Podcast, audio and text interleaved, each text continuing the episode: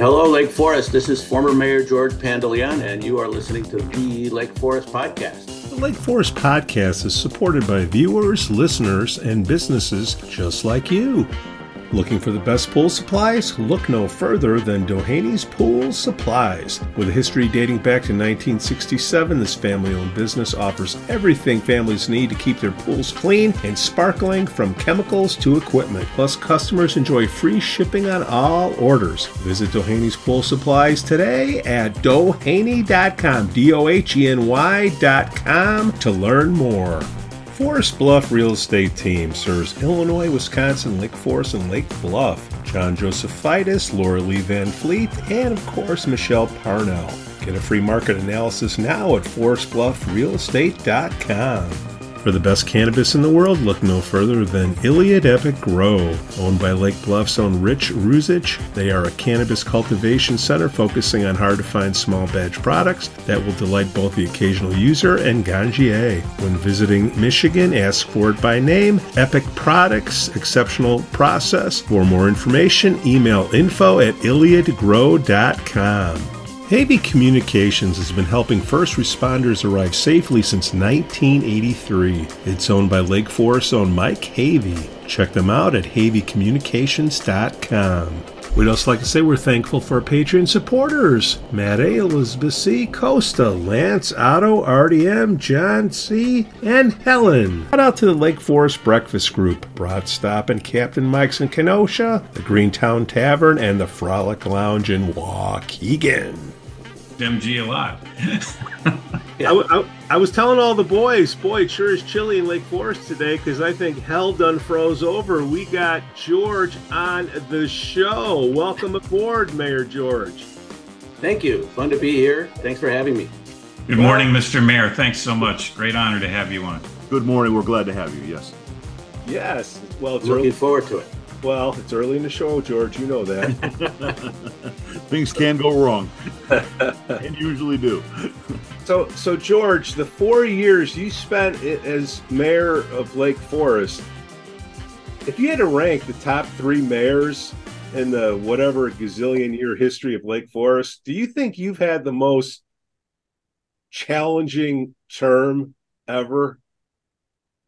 Uh, you know, there have been a lot of mayors that have had serious challenges. Some of them were constructive challenges, some of them were difficult challenges. I remember uh, I was the chairman of the Plan Commission when Howard Kerr was the mayor. There were a large number of challenges then.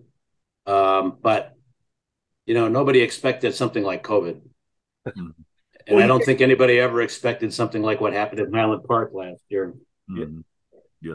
And those so those were those were difficult, and then you know, to, but on the other hand, when I started out, uh, you know, and the caucus asked me what my big objectives were, people asked me what the objectives were for my term.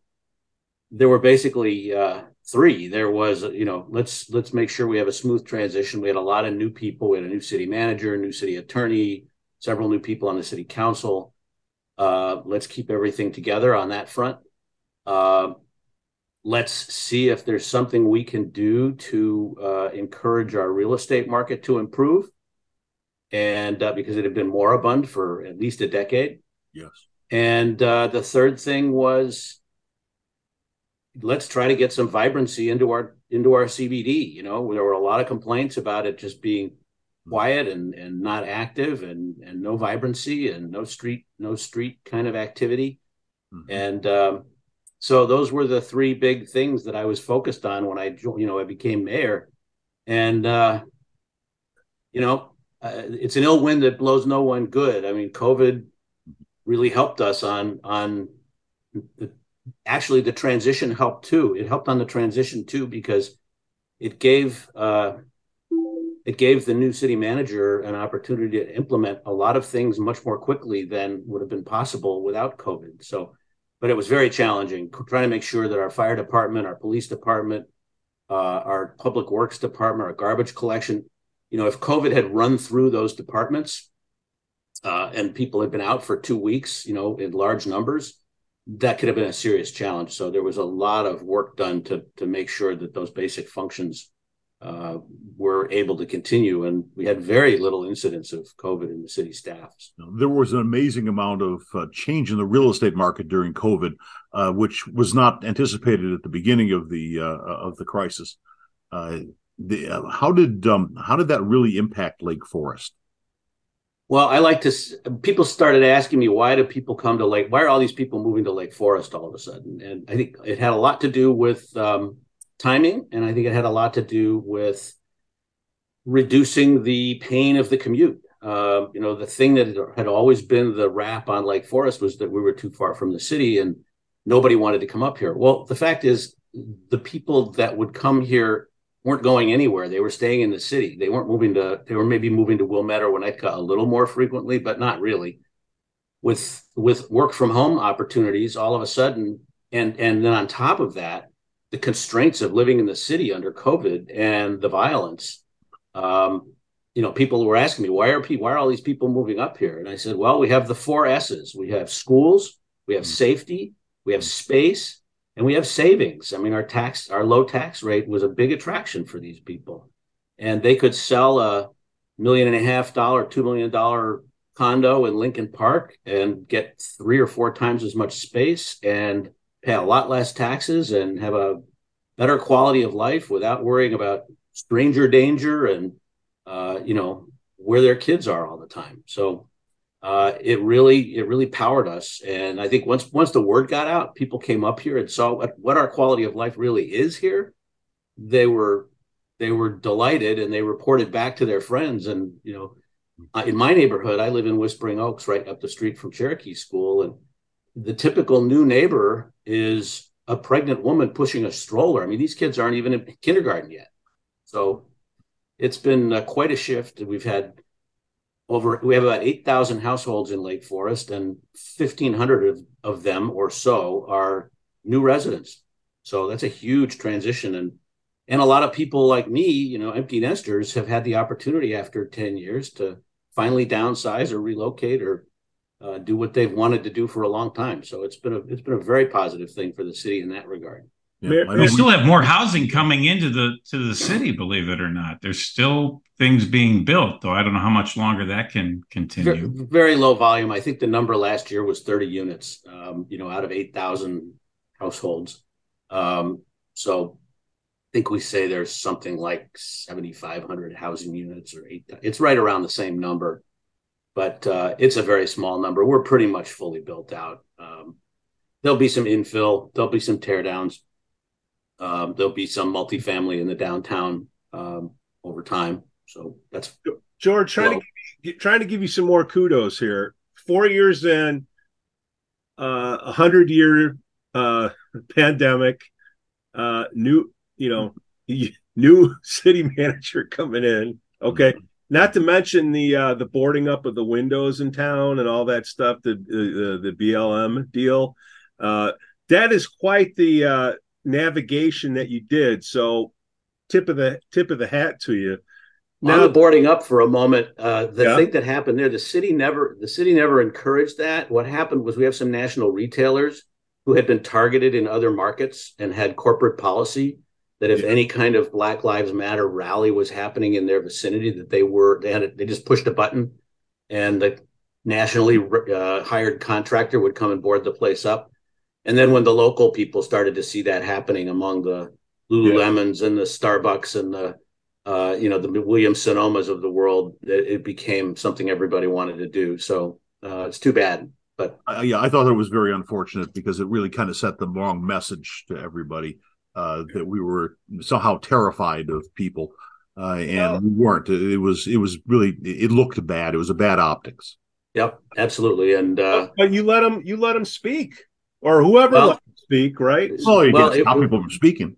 It wasn't a it wasn't a city sanctioned event. It was yeah. a, it was a classic case of uh, you know First Amendment rights being protected by the community. Um, we this was put out on Facebook as something that was happening in Market Square, and uh, they already had 600 people signed up to show up before the city even found out about it. So, trying to shut that down would have definitely sent the wrong message and probably made us a target. So, um, it was hard to explain that to people at the time. I got some uh, rather uh, uh, It ended up being a peaceful event, right? I mean, there Oh, was yeah. Absolutely. It was problems. deli- it I think a I very think you even had I think you even had like uh, uh, Representative Morgan speak at it, as I we had, recall. we, he did, and the uh, mayor of Waukegan came down, and uh, Leon Rockingham from North Chicago was there, and we had we had a a great group of people. Yeah, I was there with my wife. It was very peaceful. It was very. Uh, it was actually kind of an inspirational event. It was a very nice thing.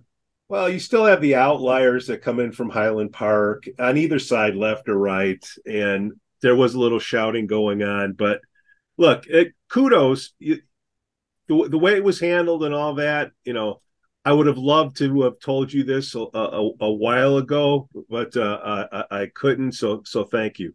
So one of the first questions. we did our best. Okay. So, so one of the first questions I've always wanted to ask you is, can you explain in layman's terms, because you're definitely speaking to a layman here, the relationship between the mayor and the city manager and the guiding body of ICMA.org? Does that ring a bell? Uh, the the uh, Community Managers Association, Yeah. that- or City Managers Association. I, Yeah. You know, that's this that's the City Managers Association. It's not something I was really directly involved with, except to accept some awards from them for some of the things we've done over the last four years. Um, the way it, it our structure, our, our government is structured very very much like a corporate structure. Um, the uh, city staff and the senior staff are sort of the um, the people who run the day to day operations. The city manager could be likened to the CEO. Uh, the director of finance could be likened to a CFO. Uh, so that's the C suite, to use corporate terms. The city council sits as effectively the board of directors.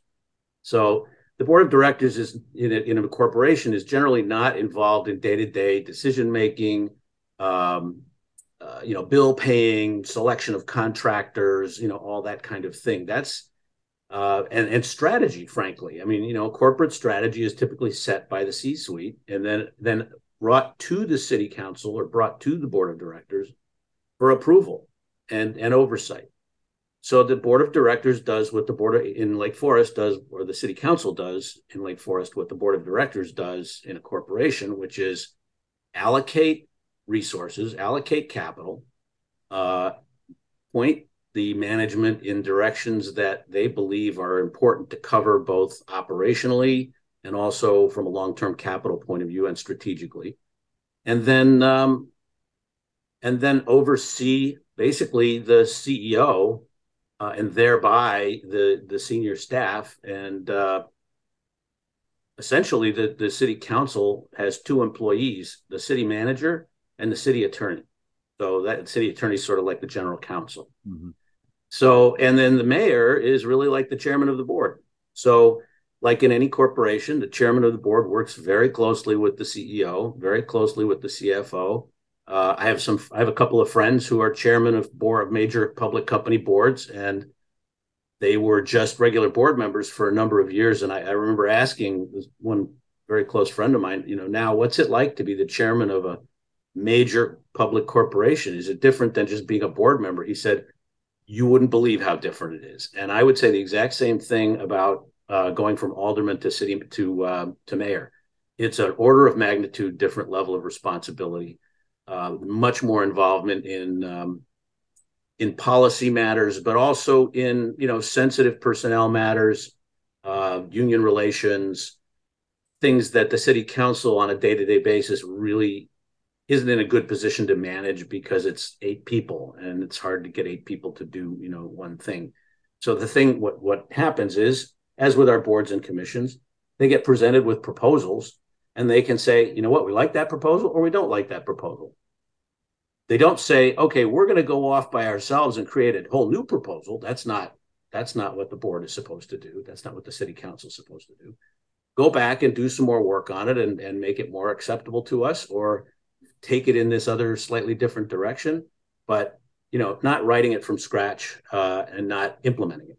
So so that it's very easy to understand if you sort of think of the corporation as the as the model.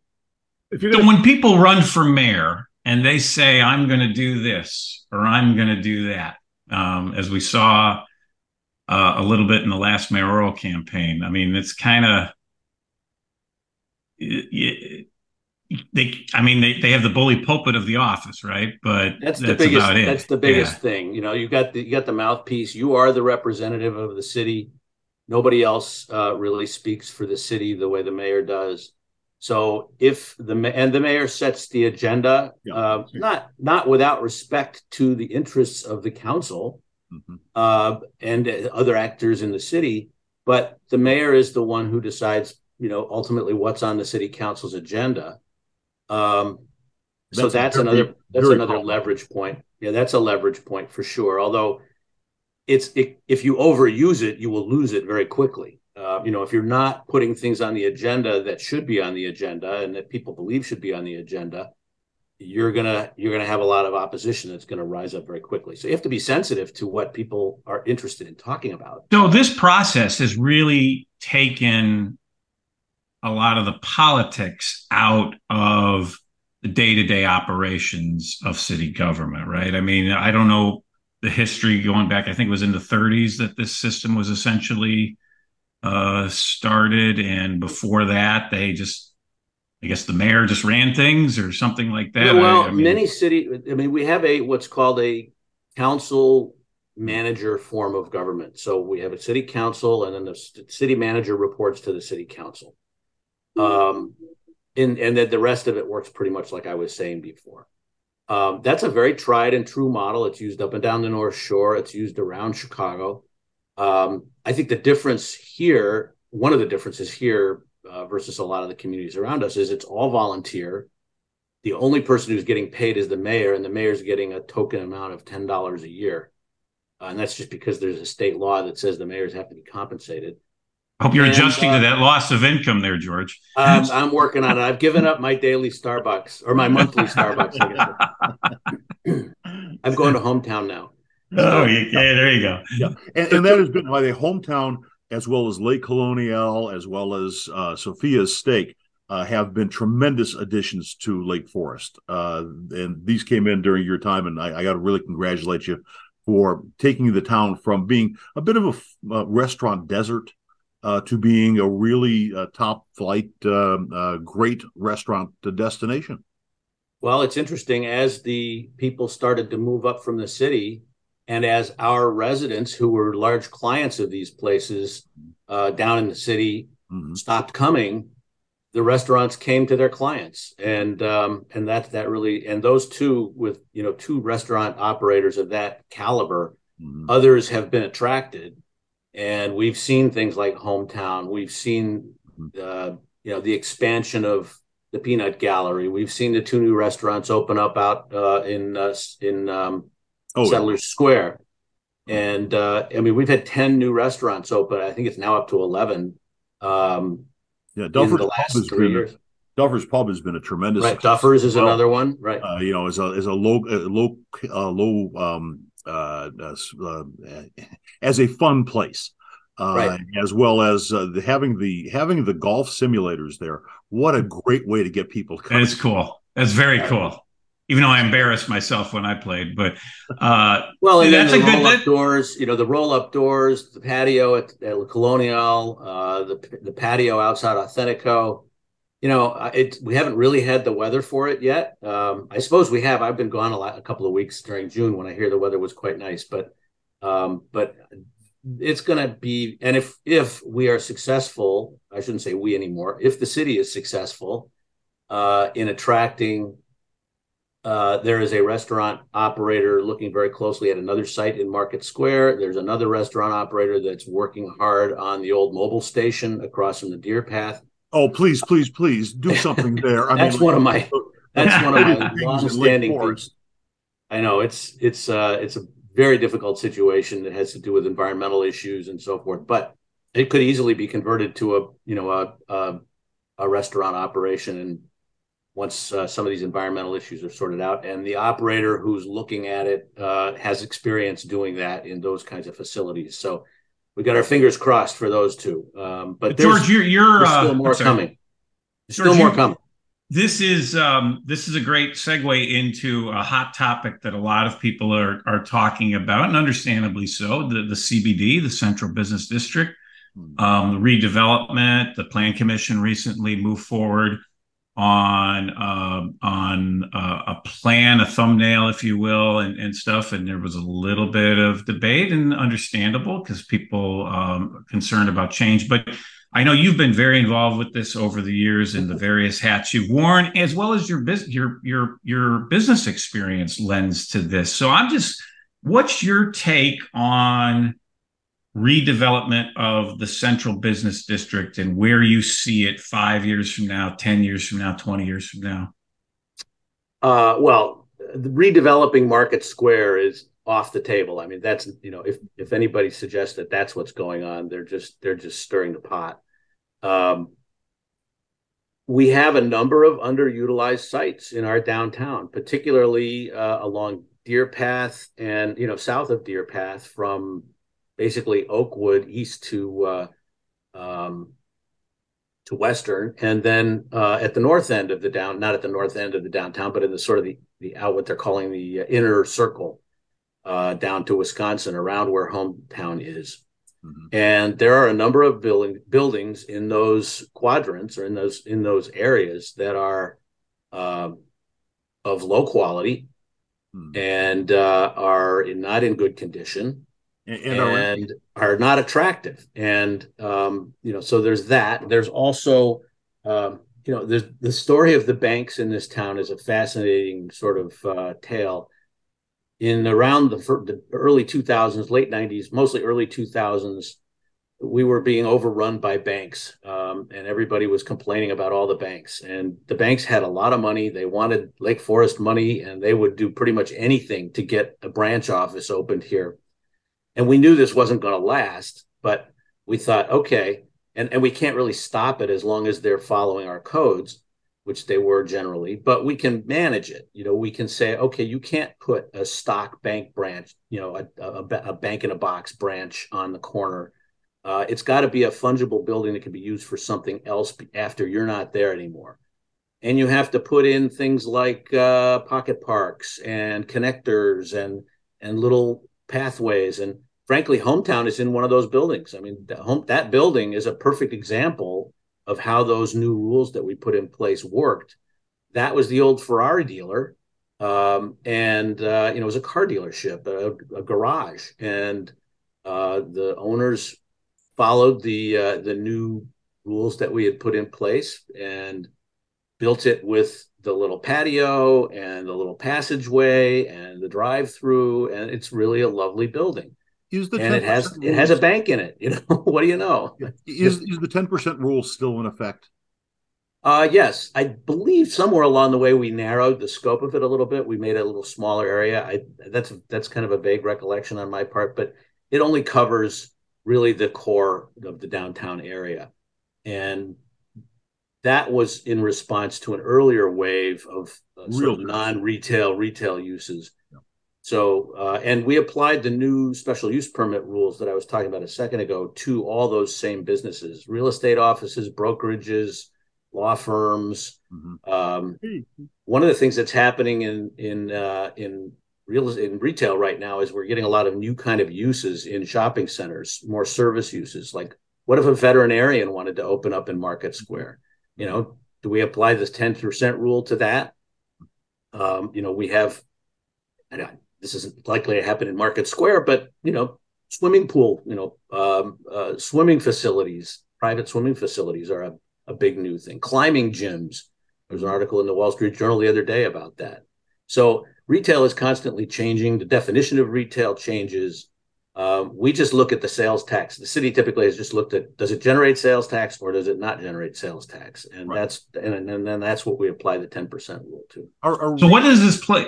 Sorry, retail is retail is still uh, is still lagging. I mean, we've had tremendous success with the restaurants. Uh, the banks are doing well. A lot of the other ones are doing well, but retail still seems to be a, a problem in downtown Lake Forest. Well, there are a couple of vacancies that have been there for a while. They are all spoken for at one level or another. Um, the I I there I I believe this is common knowledge, but the old J Crew space is has been uh, is being taken over by another national high quality clothier, uh, which will, I think, bring a whole new, uh, you know, they take it from this. That would be uh, helpful. retailer takes a different position than what we have in in Market Square for now. Um, you know, the old uh, Sweet Pete's uh, I call it the toy station space. I'm dating myself.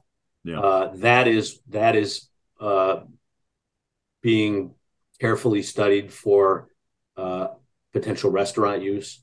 So it's just mm-hmm. you have a very well uh, capitalized. It's the Ohio State Teachers Pension Plan is the ultimate owner of Market Square. They're very sophisticated.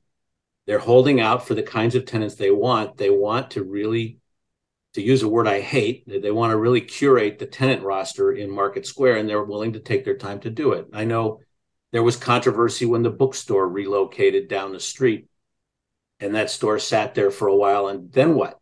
Lululemon. I mean, mm-hmm. you know, that's a massive improvement, and we still kept the bookstore. So I think, um, you know, it's that kind of strategic thinking. It's taking time. They're very patient. They're very long-term owners and I think it's going to work out well in the end. Um, going back to uh, to Joe's question, what's happening is we are systematically going through, or have been going through the whole the whole comprehensive plan, and I think we should probably change the name of it to to conceptual plan as opposed to comprehensive plan. That that's just what that's what it's always been called. And CBD. It's a conceptual plan. Well, and not just the CBD. We're looking at. We took a break during COVID, but we've looked at Route 60, the Route 60 component of it. We had a task force for that. We had a task force for uh, Settlers Square area, and uh, that work is done. Actually, um, uh, you know, Jack Reisenberg, former uh, alderman, led the Route 60 uh, task force. So it's been it's it's an ongoing process. We're doing a comp, a complete review of the comprehensive plan sector by sector. The CBD is the sector that's being worked on right now, and uh, but people forget, I think maybe conveniently, that the comprehensive plan is not our zoning code. It, that is not the rule book. It is the concept plan. Mm-hmm. These are private properties that are owned by private people who have private interests and they can do what they want with their money. And so we can't dictate to them, uh, you know, what they build. They come to us, they make proposals, hopefully within our zoning code. And we say, okay, that works or that doesn't work with our zoning code. And here we jawbone back and forth with uh, various boards and commissions to try to make the project the best it can be. And um, uh, but that's all governed by our zoning code. And so changes to things like design parameters and that kind of thing, that's in the zoning code. So the process is we review the comprehensive plan, set long-term direction, and then, and I'm I'm anticipating this will happen sort of block by block because of the way the comprehensive plan update to the CBD has been put together. And if you've read it, um, it is literally block by block um, setting some objectives for those blocks. And then those the, the effort to detail those objectives into the zoning code will be after it's reviewed by the city council will be remanded back to the plan commission generally for recommendations for changes to the zoning code and all that's going to happen in a whole long series of public meetings so the notion that we should put all these parameters and details into a conceptual plan,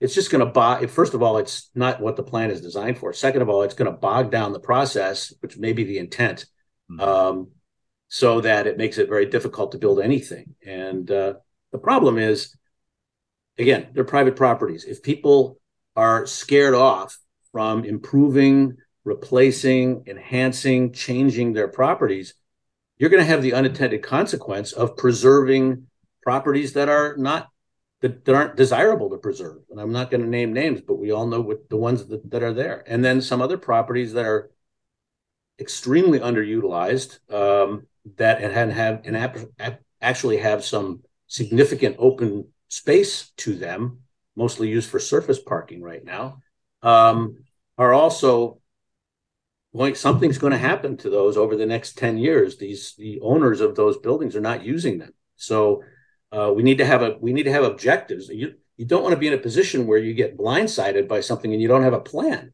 you know, or because you're still arguing over it. so you know, one of one of the issues that have been discussed over the years with the central business district, and, I, and I've been a tenant in the central business district for 30 years, uh, is to try to uh, change the infrastructure to make it more pedestrian friendly. Uh, one of the problems that we have, and I will tell you, I know it sounds like a minor thing, snow removal. Mm-hmm. We don't have good. You know, Lake Bluff has better snow uh, removal than we do. Uh, I've got an office building, or I've tenanted an office building uh, on Deer Path, and quite often uh, it's difficult for my clients to be able to walk here in the wintertime because there's ice and snow all over the sidewalk. Not in front of my building. My landlord, Mr. Altunian, does a very good job of snow removal, but the Shell station next door does not. Mm-hmm. Uh, and uh, because there is no unified uh, removal of snow uh, and ice, uh, I think that uh, the um, uh, the result is that it's difficult for pedestrians to get around in the winter here, and the winter here is a very long time. Yeah, well, it's Chicago. Um, yeah, you know. Also, it depends on how the snow falls and what time of the day it falls and what happens after the snow falls. But you know, that's something. You know, the details of how we have our CBD snow removal plan is something that uh, you could def- should definitely be brought up. You know, go to the city council, go in public comment and say, hey, I, I think this is an area where we should make some improvements. Yeah, because you know, uh, coming from Morton Grove, we had uh, we had a similar challenge with uh, redeveloping Dempster Street, and it would be a hodgepodge of of landlords, and some uh, shoveled the snow and some didn't. So when we created the, it was a TIF, and we used some of the funds we allocated that. Our public works department took you know they got a one of those sidewalk plows and and they take care of the sidewalk throughout the whole Dempster Street uh, commercial area there. So that might be obviously that that costs money, right, and time and. Well, and, we have all the equipment. I mean, all, we have yeah, all that equipment because we take care of the sidewalks all over town. Um, right. In the CBD, it's and you know it's technically uh, you know a, a, property owner's responsibility, but when it affects others, you know maybe you maybe you change that around a little bit. I, I would raise that with uh, you know with the current administration. Yeah, you're already deflecting. Yeah, I love there it. you go. yeah, the new guys. It's the new guys' problem. yeah. weren't they also going to be, weren't we also going to put um uh weren't we also going to put uh, some different paving on the uh, across Deer Path to make the um, uh, crossings of Deer Path more obvious to uh, cars. I think this was a proposal at one point uh, to put in uh, brick pavers and, and other ways of yeah that's pedestrian that's on its that's on its way um i if i i my it's amazing how quickly we lose track of some of these things but my recollection is we got a grant um, to do a lot of that work. The plan is already there uh, it's probably out on the city's website somewhere. Uh, it was just looking for funding. It was it was basically grant dependent um, and and we found we got a grant for a think it's a couple of million dollars um, to do uh, to to help fund that work. This, it, by the way, one of the things that has happened uh, in the last four or five years, and I give actually Jason and Elizabeth Holleb, who's the finance director, a ton of credit for this. Mm-hmm. They have gotten extremely good at uh, sourcing and obtaining grant money. We've had, and also working with other state institutions to, uh, you know, to get things done here that we don't have to directly pay for. So it's been millions and millions of dollars. I mean, the whole um, the whole Deer Path and 41 project, which was about 12 million dollars. Oh yeah.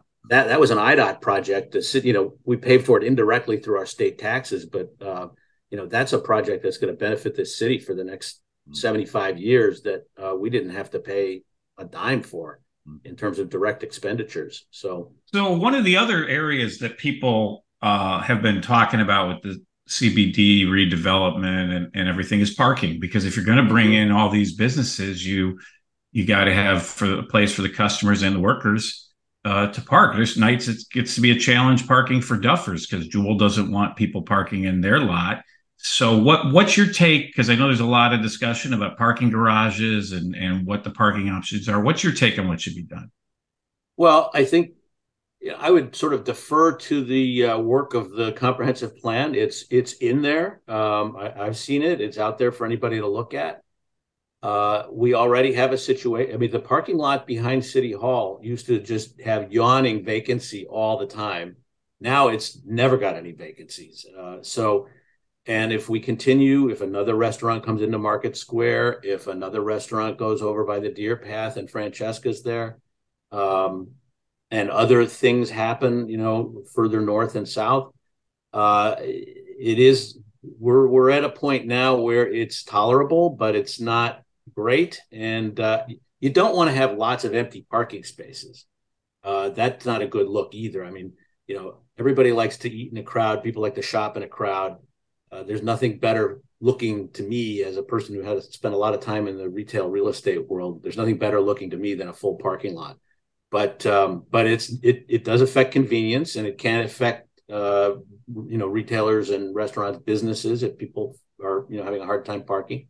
So, um, but there are ways to do it that are not offensive, and you know the the uh, the demagoguing and the hyperbole that's been surrounded that this has surrounded this question is really irresponsible we have grade changes that are very clearly that make it very easy to put in a basically a single story parking structure that doesn't look like a parking structure uh, because you just go a half grade you have have a level below grade and that's your first level and then the second level is just basically at grade. Um would you put it on the can, court a lot? Where, where, where do you think we could put something in like that well, I think the the uh, the lot behind City Hall is definitely that would be my is a good one. candidate is a good candidate for that because it slopes to the north. You know, it slopes down as it goes north. So, um, so that's one. It, it's just we're going to have to get creative. We had that issue in a big way over by the Deer Path where Francesca's is and Chase Bank years ago, and you know that parking lot was. Mm-hmm I was around for that. It was yeah. mildly controversial, but not terribly so once people saw what it was going to be. And it's become, it's full all the time. So yeah. obviously people are using so it. So we're, we're not going to pave paradise and put up a parking lot? I think a five story parking structure probably is, is a good idea. Just, just I didn't really mean that. and that was uh, one, and that was a spot sarcasm sarcasm flatters society uh, viewers that, that was one of the that space that that particular lot was also an environmental issue uh, yes and it was de- it was delayed significantly it was a former gas station yes. like the lot across like actually there were gas stations on three corners of that when i moved here in 89 there were three gas stations on each of those three corners across from the deer path now there are none. There's a restaurant, a parking garage, and an empty gas station. So, yeah. Um, Uh-oh. but no, I. It, if you, if be, that, honest, that is, you're right. That's been a successful, a, a successful, and I, I right. I, I, remember as well. I, I was on the Chamber of Commerce at the time, and it was there was some comment and some uh, criticism of it, uh, just for the idea of having a parking structure at all. Uh, but the truth is, it's very, it's perfectly attractive. It's not a bad spot at all by any standard. And if you integrate it, the same thing oh, behind the city hall uh, or on the quarter lot, which is over at Wisconsin. Right. Um, either way would uh, help relieve the parking issues. The problem with the lot behind the city hall, though, is the Baptist church. Well, not the uh, that that's that could be that's, a, around, just a, that's something you have to work around. Yeah, no. they're, they're not mean, a the, problem. Let's be clear. Yeah, I'm sorry. Yeah, no, that we love. It's a, it's a, it's, yeah, they're great people. We love, we love the Baptist Church, and we've taken very good care of it over the years. The comprehensive plan report that's available on the website uh, is very clear about parking. That it is to be concealed. It is to be built inside the envelope of buildings. It is to be not a prominent feature on the street, and to the extent that it is, it needs to be, you know, carefully concealed and designed. So you know, there's just a lot of there's a lot of people there's just a lot of folks who are afraid of they don't even, I, I, pretty clear to me they haven't really read the report uh, and they don't really understand what it is. So, um, you know, they're just they're just using using it as a way to get leverage for whatever they want. I'm not sure what they want, but sounds sounds like agenda speak. George, the, the people that watch this show, it's not Enjoy Lake Forest. This is uh guys sitting at the bar, tipping one back and having a conversation. so people can consume this information and not yawn. Okay, so you do have to, li- you know, liven things up. I'm a very boring person. If you talk to Joe, he'll tell you my conversations at the bar are very similar to this. Jo- Jo- That's that's- true. well, I'm I'm stepping in. this ain't NPR, George. So, so, so George, people use the term an acronym CBD. Okay, when we Mhm. talk about this, you know what it means. Joe knows what it means, but the guy in the street thinks it's weed. Okay, so we go talk. well, maybe that's something we can open in Lake in Mar in, Yeah, uh, down maybe- in Lake Forest. We get There we get- go. we CBD at CBD. That'll be the name, or, or the Lake Forest, CBD. or we'll call it the Lake Forest Oasis. I don't know. I- We got a business idea here, George. Now you can take that up with the current administration. I, I don't believe that is a permissible use right now. No, it's not. I, It's not. That was one of the shortest. That was one of the shortest decisions I've ever seen made by the city council. and a wise about- one, I think. It took about a nanosecond to make that decision. Yeah. well, again, we- we're calling it the CBD. People don't know what that means. Okay, there's probably, I, and relative to twenty thousand people in Lake Forest, there's probably a handful that knows what's what's going on. So we're trying to educate them. So the Central Business District, what is it? What does that encompass? Is it Market Square to City Hall? What what is the area that that take, takes care of? It's basically starts at, at the south end. It starts on Vine, and at the north end, it really goes all the way up to Alden. Um, and uh, but the core of it is the Market Square. You know, those four four or five blocks around Market Square, and what's what they're calling the inner core, but it, or the inner ring.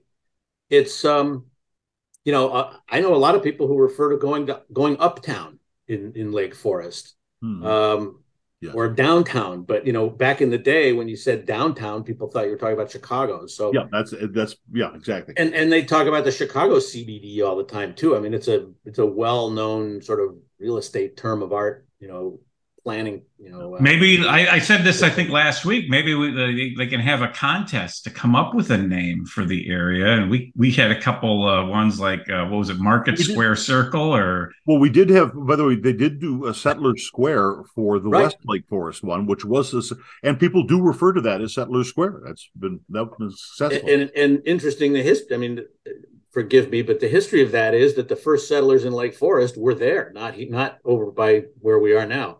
Yeah. It was uh, and that's why St. Patrick's Church is the first. You know, really the first church in Lake Yeah. Forest. So, so the issue with the central business district is you have empty storefronts that the owners are more netting more to have them not filled than filling them up. Is that the issue? Well, they're just holding out for the perfect tenant. So, yes. No, I mean the perfect tenant's going to pay them more than the less perfect Yeah. tenant. So, Um, so, so this, I just want to make sure I'm on to this. So, the small businesses that could go in there can't afford the rents, right? So there has to be. Is that tr- most of them, unless you're a chain? Well, there are different there are different rents in different parts of town. So if you want to be right on Market Square, that's it's like you want a house on the lake, or are you willing Right. to be in uh, you know another neighborhood that's not as precious? And uh, some retailers feel like they want their house right on Lake Michigan in Market Square, and they're willing to pay the price and able to pay the price. Uh, that's a risk because the cost of that rent becomes a cost of their of their you know profit model or an expense in their profit model. It means their sales have to be good. So Right. It's it's a constant churn. Retailers try things, they move, they move into places. I don't know that Williams Sonoma knew that they were going to be as successful as they've been when they moved into that space, but they did it. They've been you know it's one of their one of their top stores in the country. Uh, Lululemon, same story. You know, I didn't know if they were feeling like this town had enough people in it to, uh, you know, power their business. What they found out was that the there may not be as many people here, but they have big wallets. So, and we have a couple Lululemon shoppers in my house, so a I lot of a lot of demand for yoga that. pants. Yeah, yeah, yoga pants everywhere, except So, except and I on this think this new- podcast. no, none this of us new are wearing. retailer, this new retailer that's going into uh, Jake, the old J.Crew space is gonna is is taking a gamble. Um, It's tough because online shopping has really, you know, affected a lot of retail uh, elsewhere. I mean, you know, cities that used to have great sales tax revenue from shopping are really scrambling. And we haven't had that hit because we're more reliant on the property tax, but it still could affect. I mean, there's stores that could have gone into Market Square years ago that may not now because of online shopping, right? Uh, well, actually, it's the, the trend is going the other way now. Uh, really? Okay. Online shopping, great. online shopping has leveled off at a sort of a, I want to say something in the high teens in terms of total total market share and uh, and the non the the the online only retailers have found that the cost of acquiring uh, customers strictly through online e- efforts is extremely high, much much higher than uh, than having a storefront, and then integrating the storefront into their online business where you can do you know buy order from the store and have it delivered to your house uh, buy online and return it to the store that interface uh, really is is something the customer wants and is and is uh, and is powering their sales. So the, the optimal model is to have a, a robust online capability integrated with your with your storefronts. And so actually retail storefronts are are very precious right now. Retail occupancies nationwide, I think, are at, at record levels. That's great. I mean, I, but you then you do see like these malls, like Hawthorn, you know, out in Vernon Hills malls are a different situation entirely. Yeah. Uh, Guys, getting back to the central business district, okay, how what are the lo- levers that you pull to get people to take take the storefronts, have them pay the rents, or make it worthwhile to the landlord to take on a tenant?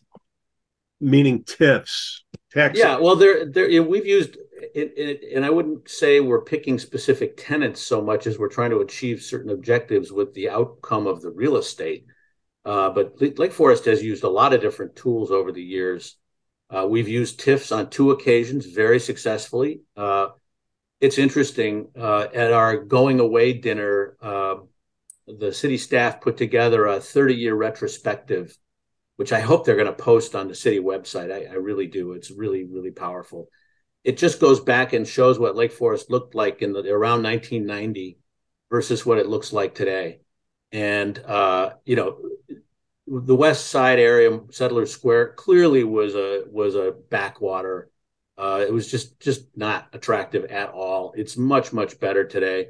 Downtown Lake Forest, we didn't have strong signage ordinances. We didn't have uh, any kind of cohesion in our uh, in our uh, design uh, recommendations and controls, and the downtown looked far inferior to what it looks like today, and it's visible in the pictures. And so the notion that this change is bad uh, is is really is really misguided. I mean, change has been very good for this city because we've managed it well, and uh, and we are living in a much much nicer community than we lived in that I moved into 35 years ago.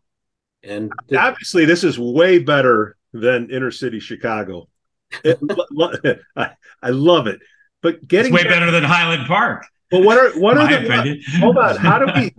What are the issues that are going to come up? Because yes, as Joe says, the Flat Earth Society, whoever moved in, they want to be the last ones moving in. I, I get it; they don't want any changes. But what are the things that are going to pop up so we can get ahead of the curve and educate people what's going on? Okay, well, we've parking. We've got, Parking's one. We've got some issues with some buildings that are um, need to be redeveloped at some point. We don't know when. We don't again. We don't control this real estate. The city doesn't own this stuff.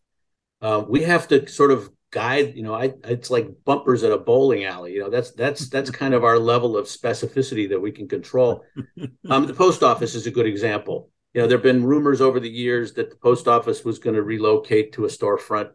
Um, they tell us we go to them probably once a year and ask about that. And the, in recent years, they've told us nothing's happening there because how they make their money these days is on bulk mail. And Lake Forest is a large, out, outsized recipient of bulk mail because all the bulk mailers selling, sending their catalogs and things want to have Lake Forest customers. So um, that actually is a a functioning post office that I guess is covering its nut, according to the post office. Yeah. But you know, times change, and it's a beautiful building, and we would certainly want to preserve it. But it's an industrial building on the inside, and it doesn't have the amenities you would need to put in a restaurant or retail, and it'd be very costly to do that in such a historic building. So that's a case where, in the future, if somebody came to us with a proposal to put uh, a desirable, you know, a use that the city desired in there, uh, we might find some ways to to help them out a little bit. We've done that. But you did that with Lake, Le Colonial, right? That was an Uh, old slightly, historic building. yes, slightly. You know, as long yes, as long as they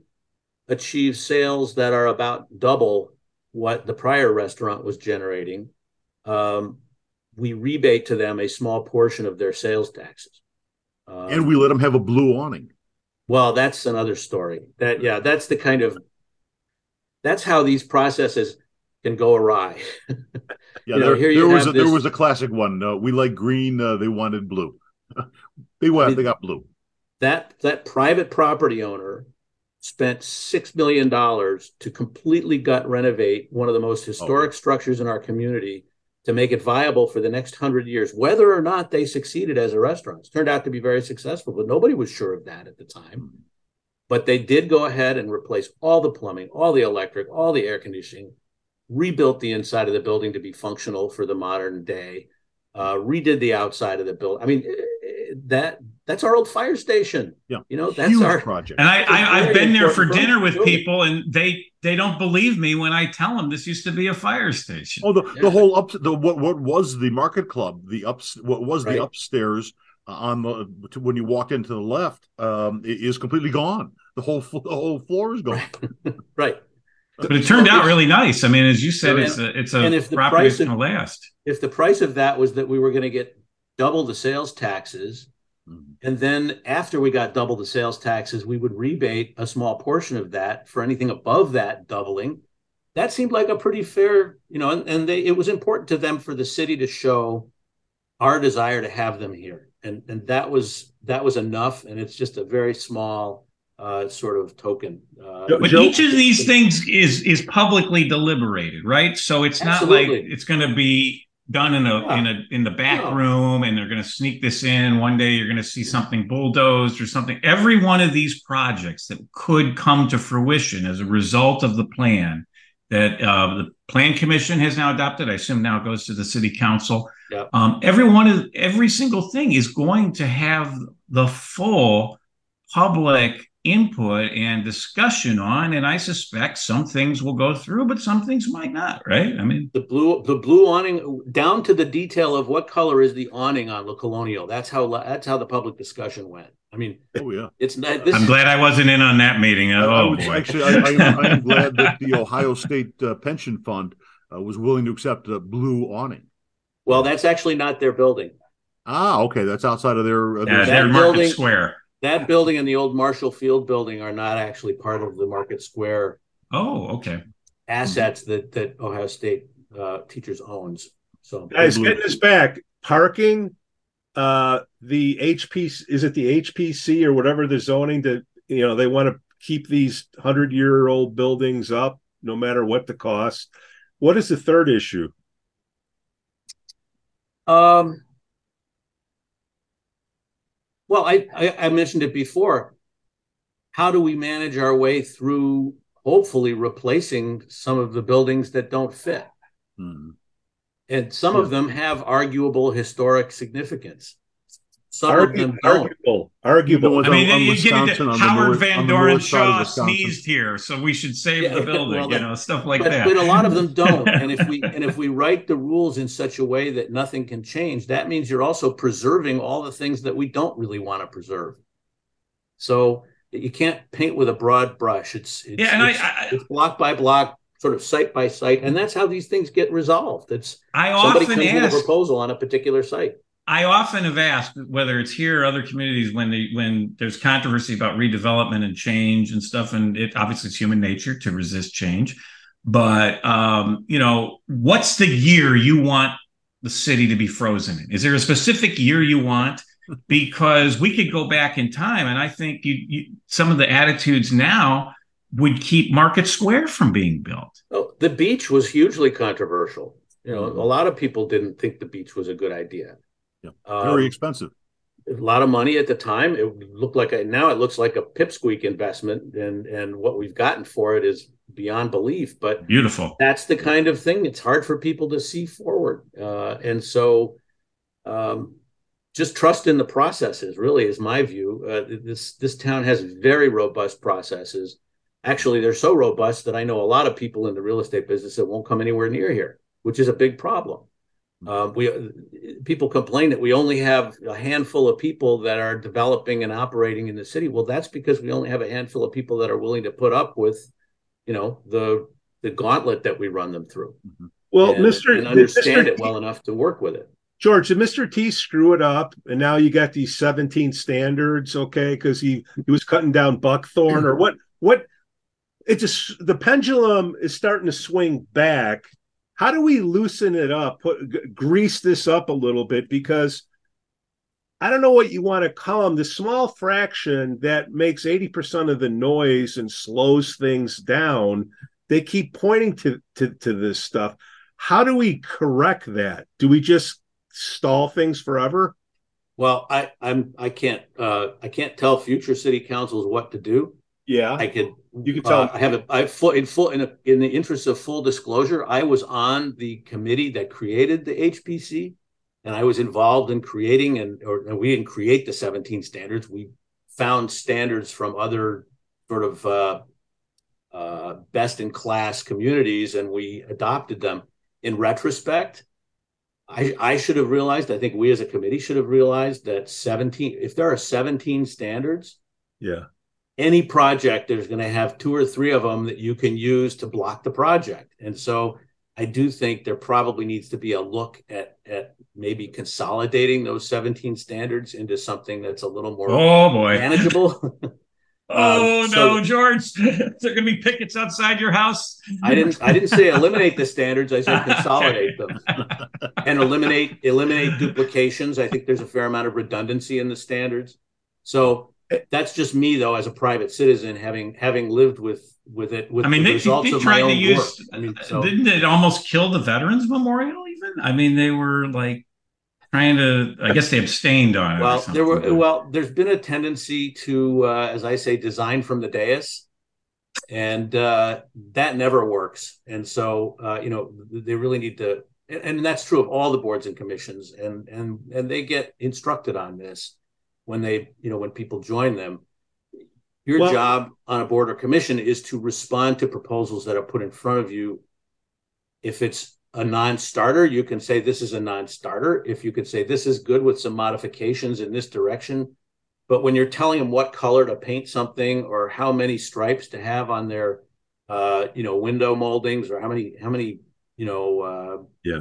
columns they should have on the front of the building that's outside that's now you're now you're doing the architect's work and um and, and that's not that shouldn't be done by a committee i can show you some places around town where effectively that's what happened and it did not come out well Yeah. So, so, so George, we're getting close to the end. How are you on time? Are you a hard stop? i got all day Oh, sh- Are you retired from your work too, or are you just retired? Uh, yes, I'm, I'm I'm starting to do a few things again, but yeah, I retired from my career in uh, July of 2021 and spent the last two years just Yay. basically. Hey, you could be a co-host of the podcast. I look forward to joining you December 31. Yeah. Oh, good! Ooh. Congratulations. I got a long way to go. I can't need, nice. more, Somebody, more- I'm counting the months. we need more chefs in this kitchen. So, so George, you know, part of what we want to do is educate the, you know, the people that are listening because occasionally something funny happens on the show. to be a mayor, you get paid 10 bucks. Do you just run for mayor? Like, what is the process? We had 1,400 families move in, and they're like, you know what? I'm going to join the newcomers club or I'm going to join the caucus. What's the process?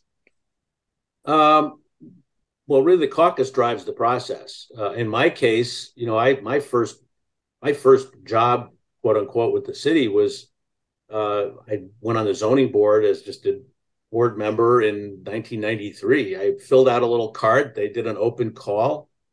Card came in the mail. It said, "Would you be interested in helping out?" I filled out the card. They interviewed me, and three years later, they asked me if I'd be interested in being on the zoning board. Um, and from there, I became chairman of the zoning board, then chairman of the plan commission. Uh, you know, did a bunch of ad hoc committees like the HPC one that I mentioned before. Uh, then I was out of the city government for five years, from 2005 to two, or 2000, 2005 to 2010, and then I was drafted uh, to come back and lead the uh, the restructuring board for the Gorton Center, and uh, because they had essentially gone bankrupt, and there was a question of whether we were going to keep Gorton, and so uh, led that group for I think about nine months, something like that, uh, and then turned it over to a, per- a, permanent board, and they've just done extraordinary work. Um, they now have a multi-million dollar endowment, which they had, a, you know, a zero dollar endowment back beforehand, uh, and great programming. So that's been that's been good. And then that sort of brought me back into the public uh, light, and I was asked to become an alderman, and then I was chair chairman of the finance committee when I was an alderman for six years. So dealt with all the pension issues and uh, uh, difficult city finances at that time because the state was so unreliable. Uh, anyway, we've so we've built a, a wall. You know, we built a moat around us financially, around ourselves financially over the years, and then.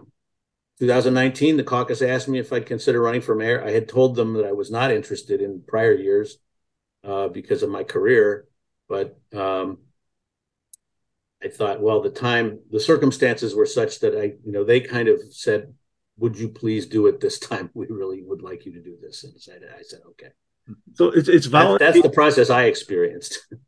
so so it's volunteers trying to find volunteers because we're complaining about, uh, let's just say HPC. Okay, my experience, you know, because I'm a nerd. I watch all the all the shows that the city puts on. I love enjoy Lake Forest. I enjoy enjoy Lake Forest.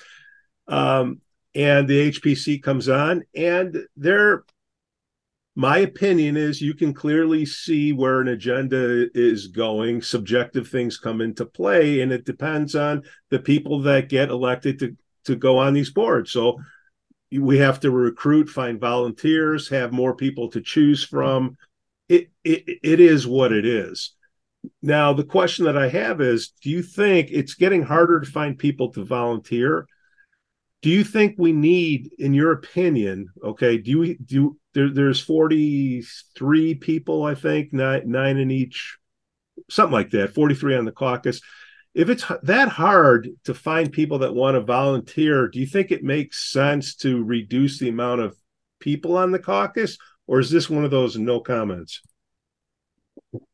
Uh, the caucus is its own entity, and they make their own. You know, they have their own view of what they um, need and should be. I know they uh, they've recognized openly that there were some gaps in their bylaws that have been exploited by certain people uh, to the caucus's detriment. So I believe it's they're high on their agenda to do something about some of those gaps and and, and loopholes.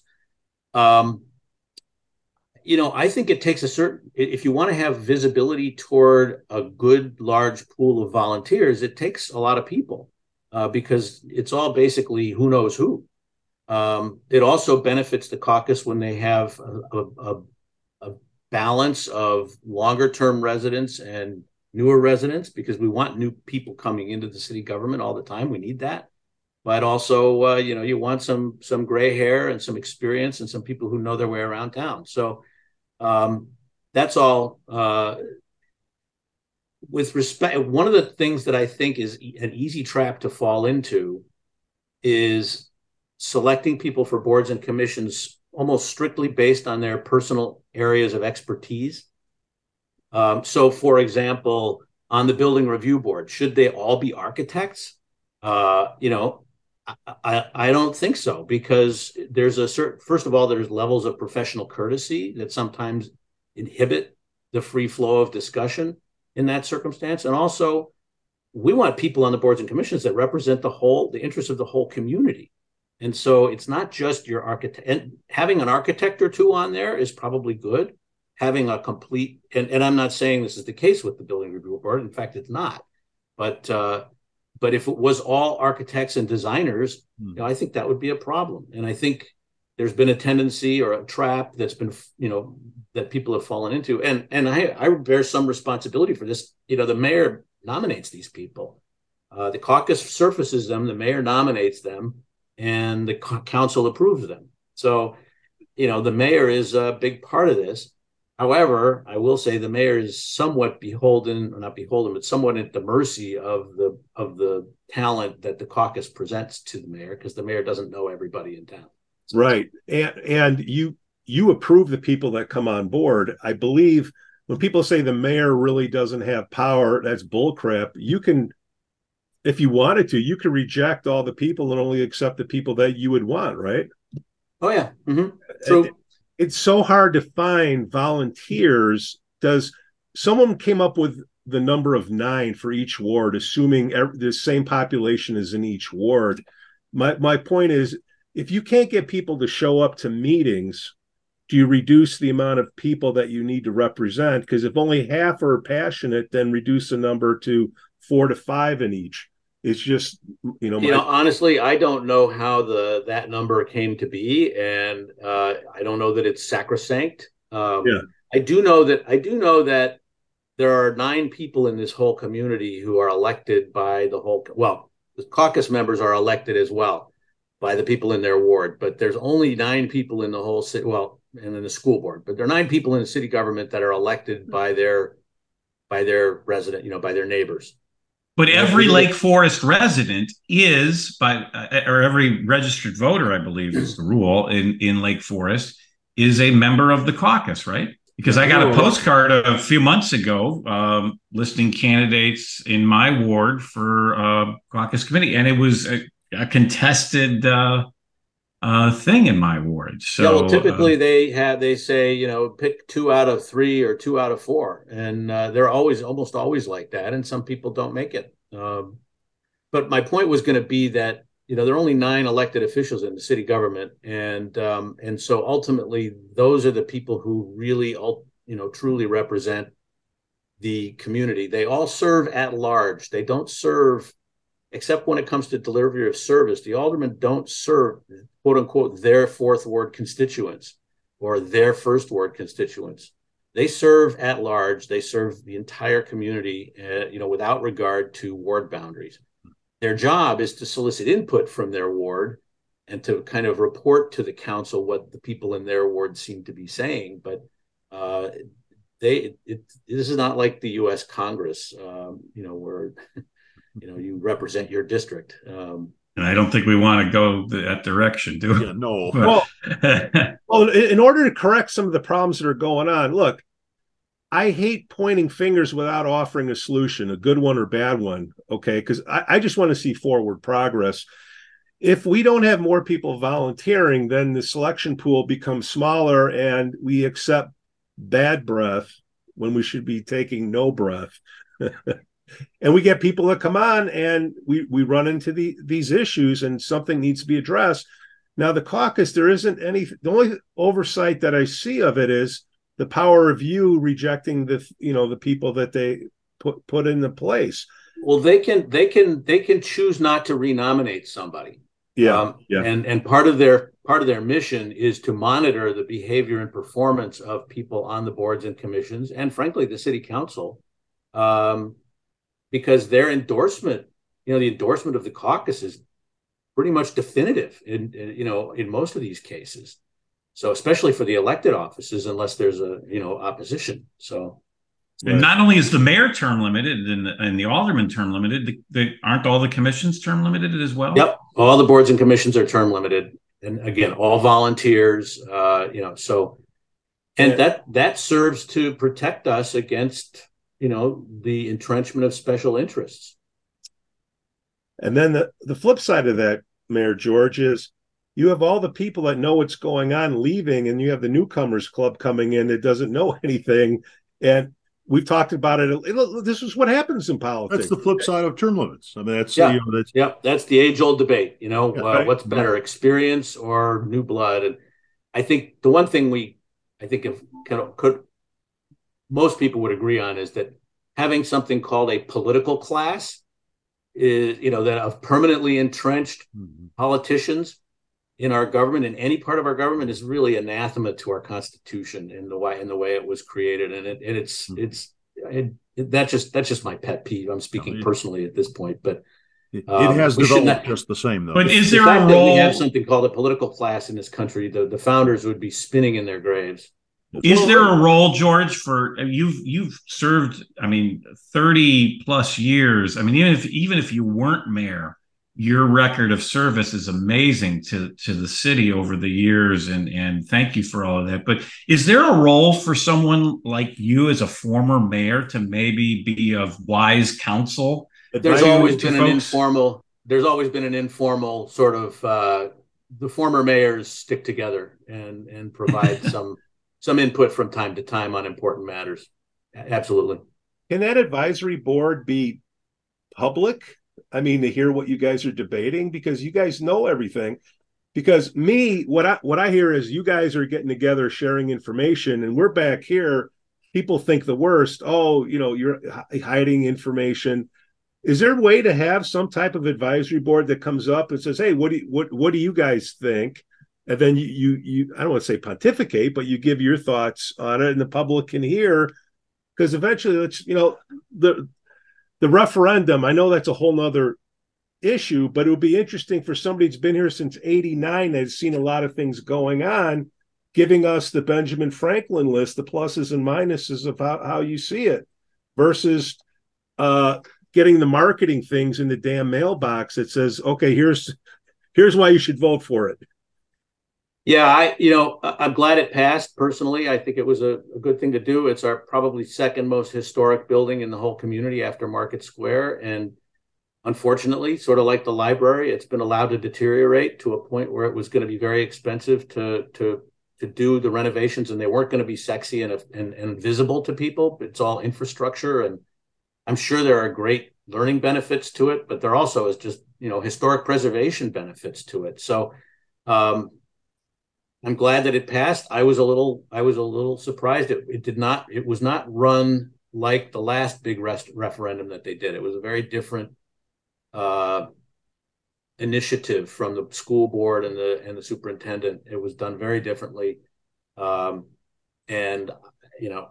I don't, I, am not going to question it. Worked. They got it passed, but uh, By the narrowest of margins. I was a little surprised at how narrow the margin was. 125, yeah. and with a couple twists, probably from this podcast. I don't want to go there. That's not the reason why I bring it up, Mayor George. But moral of the story is has uh, buyer's remorse. But well, I, I think... will say, I, I, will say that the city and the we do work. The city does work closely with District 115 and District 67, but they're very different. They're separate taxing bodies. I mean, my point, the thing I like to point out to people is, school district this uh, 115 doesn't even have to follow our zoning codes.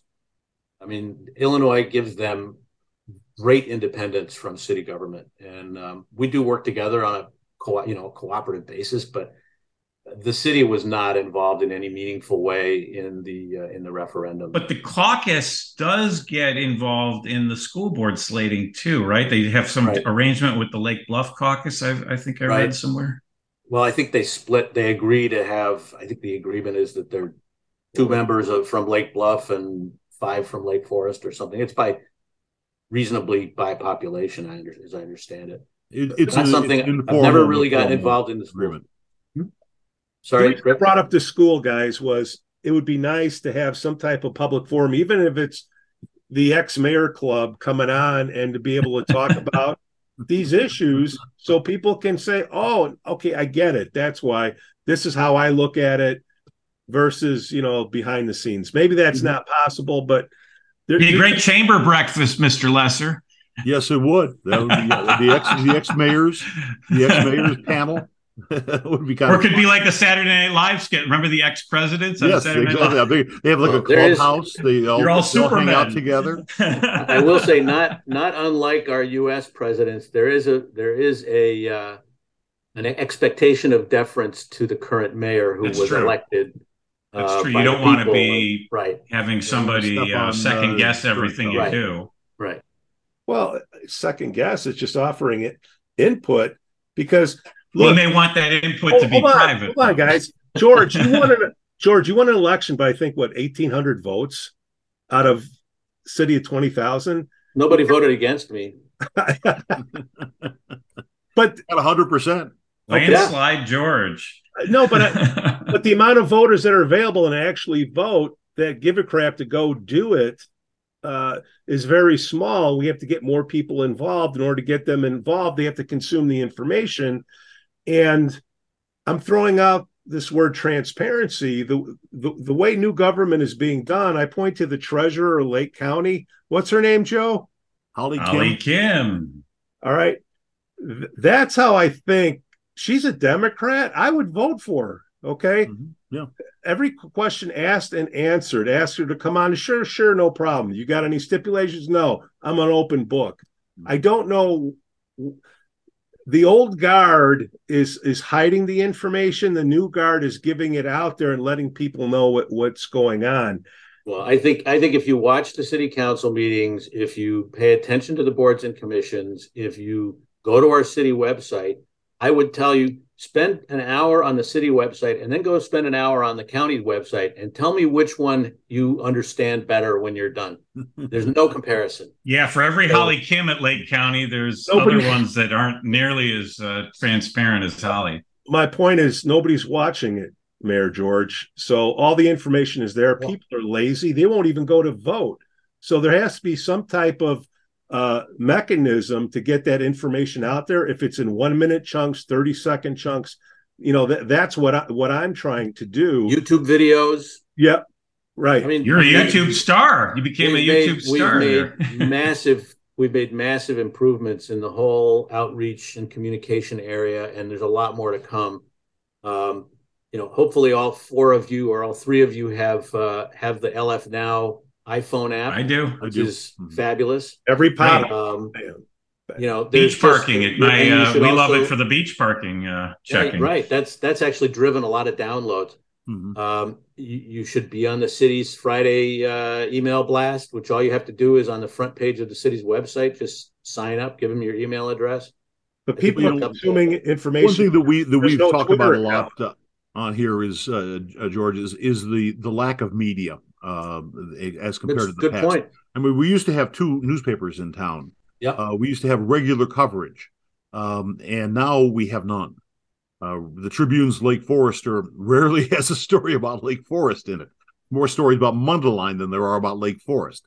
Uh, this podcast is one of the few means where uh, an average person uh, can listen to and learn something about the city and current events. Uh, we are like the new media, uh, and it's it's been difficult.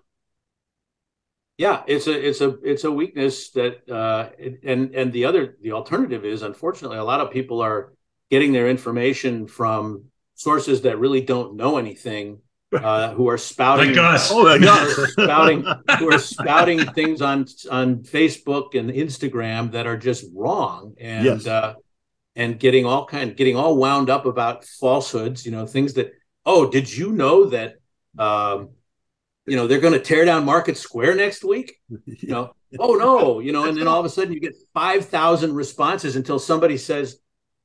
Where did you get that from? There's no point. Well, a great example was yesterday with the bear, the whole Bears stadium business. For like Yes. six Yeah. hours, we all thought the Bears were going to build the stadium in Lake Forest, and that all turned out to be Where uh, hogwash. Complete miss. I complete know. miscommunication. Where would you Elawa Farm. They were going to knock down Elawa Farm and build. Yeah, that. I mean that Oh, was okay. that, that was one of the silliest things. I mean, where would you put it? I'm glad Kevin. I'm glad the Bears spokesperson clarified that that he he we he, I think it was basically he said he was giving a speech somewhere, and uh, he said I got a call from Lake Forest, but what I, I he meant their office at Halas Yeah. Hall in Lake, In Forest, called him, Yeah, and I think it's now come out what the community was that actually was, and I, I forget it. off Aurora, was it Aurora?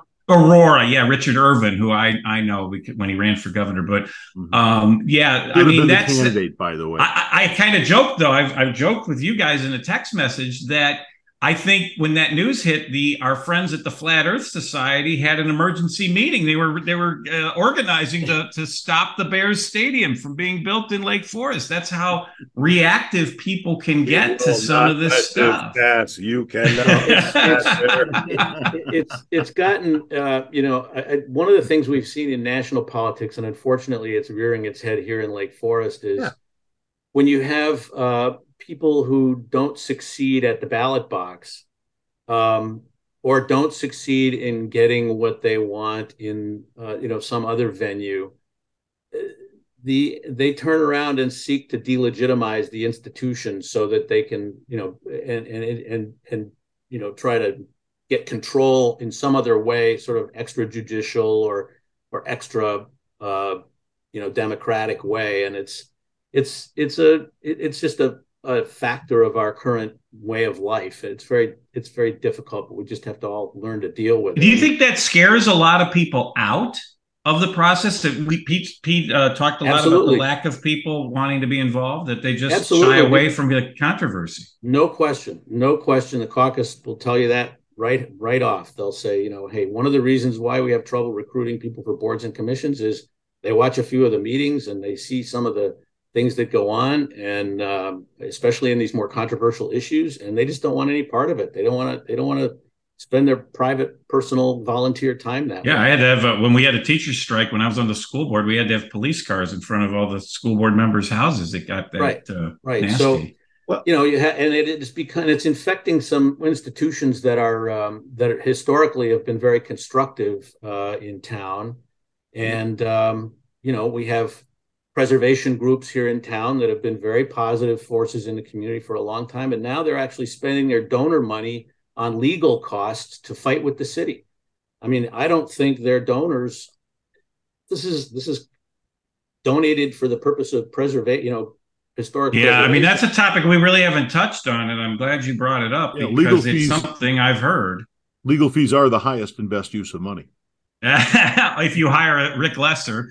Yeah. Uh, but yeah, I mean that's something you you touched you hit it right on the head, George, and we've been trying to get some more information on that. But and I understand when it's litigation, people can't comment on litigation, but the fact of the matter is there is that lawsuit in there and the it's it's um, all these same people. It's they all, but now they're taking the foundation. Don't I don't want the Westminster. I don't. It's hey, all the same people. And lock the box. Yeah. People and Flat Society. But but they they're taking they've take they've upped the game.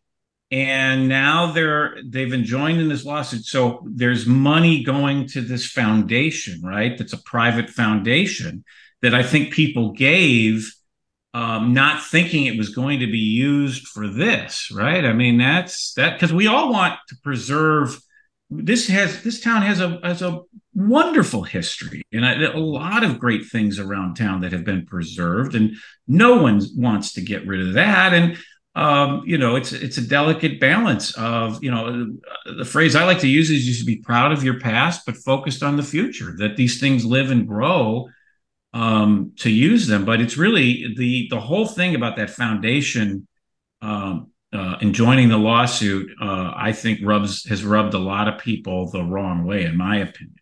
Well, and then you know they had a representative get up in front of the plan commission and say, "Well, we don't want five-story buildings like Highland Park has. Our zoning code is three stories max in the downtown in the core, only in the core, and that's 35, 35 feet. feet. So, you know, it, it's they're rooftop decks. I don't want light. I don't want anybody to have fun. We already have all that. We don't want we don't want outdoor music speakers at restaurants. You know, I mean, yeah, you know, I mean, really, we could have had ago, rooftop decks for the Bears stadium, right? Yeah. yeah. Four years ago, like Wrigley, the big complaint. Four years ago, the big complaint was we need a more vibrant downtown. Five, 4 mm years on, mm we've had a little bit of success at improving mm that factor, and everybody's upset about various aspects of it. So uh, none of which have done anything, in my opinion, but improve the quality of life of the residents of Lake Forest. That goes without saying, George. George, over this these past few years since we've been buds, what's one of the things that I've gotten wrong that you're like, that guy? You open up your Saturday morning email and you're like, that idiot. oh, where do I start? Don't be shy, George. I said pick one long list for our next half hour. No, just pick one. You know, I I, I tend to I tend to forget these things pretty quickly. So yeah, I, okay. there, there, there certainly have been those instances. I I I can't really come up with a a, a zinger for you right here. I think uh, the shopping cart kind of uh, you uh, we have well, to yeah, see I mean, some of was, the emails. I, I knew that the city had nothing to do with that. Um, but the person on the street thought it, including well, they believed it. They believed it because you said it. No, they believe. So what do you? I'm well, sorry. Go ahead. Go, go did, Pete. Go ahead. Who told you? Who told you that, Pete? Uh, Suzanne over at Jules. Okay. Well. And then I called up Kathy, who always picks up the phone. Yeah. On the first ring, I said, Hey, what's going on? And she said, Well, maybe something happened in 90s. Not sure. Okay. Looked, told me, Hey, nothing's there. I call up Suzanne.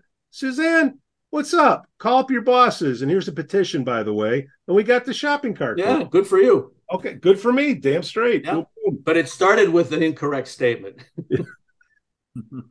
I it got corrected, and the the thing and, got you resolved. fixed the problem, right? So that's that's Yeah. great. Mhm. Well, the well, the problem is we do long form content, and people only want 30 seconds now. So things get lost in context. So you have to figure out what you can put out to tease them to want to learn more. That's that's you know the issue. George, hey man, you you went overtime with us. It's been a long ti- time coming. Thank you for coming on. And please don't be a stranger, man. This is good. This is good stuff. Good eating. I'll try to I'll try to maintain my uh, sense of perspective. And if if we But- if we get it wrong, you got our phone numbers. Yeah, I'll come back on and correct it. How's? Yeah. Maybe that's We love it. I don't want to give you the incentive to get things wrong, but you know, hey, we need to get something wrong so we can get George back on here. Well, people have said I've I've gotten it ninety percent right. So I and at ten percent I'm trying to correct. The only way you can do that is by bringing people on, and I have no problem people calling me an idiot. Sometimes it's my second middle name. Mayor George Pandaleon, thank you so much for coming on the Lake Forest. well, it's been a pleasure. It's uh, you're you're providing a, uh, a a positive thing for the community most of the time. most of the time. and, and, and it's it's a it's a good it's a good uh, good thing. So thanks very much and for again, thanks me. for all you do. Rick, Yes. Rick and I have served on on public boards, but I don't think anywhere near the, the the amount of time you've put in over the years, not just as mayor, but alderman and all the commissions and every all the other roles you've had. And I, Yes. Wow, I mean, it's that's been, just- it's Forrester, been uh, thank you it's for been a very positive to the experience with a couple of bumps along the way. So yeah, and, they, and I know that takes time away from your family and your work. So uh, enjoy that time you got now. Uh, I uh, I got to meet your wife at the city council at your last city council meeting. Very nice lady, and um, great that you're getting uh, some more time, well deserved time with your uh, with your family now. thank you. It's been it's been a great ride. Mayor George, take care. Thank you. The Lake Forest Podcast is supported by viewers, listeners, and businesses just like you. Looking for the best pool supplies? Look no further than Doheny's Pool Supplies. With a history dating back to 1967, this family owned business offers everything families need to keep their pools clean and sparkling from chemicals to equipment. Plus, customers enjoy free shipping on all orders. Visit Doheny's Pool Supplies today at doheny.com, D O H E N Y.com to learn more. Forest Bluff Real Estate Team serves Illinois, Wisconsin, Lake Forest, and Lake Bluff. John Josephitis, Laura Lee Van Fleet, and of course Michelle Parnell. Get a free market analysis now at forestbluffrealestate.com. For the best cannabis in the world, look no further than Iliad Epic Grow. Owned by Lake Bluff's own Rich Ruzich, they are a cannabis cultivation center focusing on hard to find small batch products that will delight both the occasional user and ganjier. When visiting Michigan, ask for it by name. Epic Products, exceptional process. For more information, email info at iliadgrow.com. Havey Communications has been helping first responders arrive safely since 1983. It's owned by Lake Forest's own Mike Havey. Check them out at haveycommunications.com. We'd also like to say we're thankful for our Patreon supporters Matt A., Elizabeth C., Costa, Lance, Otto, RDM, John C., and Helen. Shout out to the Lake Forest Breakfast Group, Brat Stop and Captain Mike's in Kenosha, the Greentown Tavern, and the Frolic Lounge in Waukegan.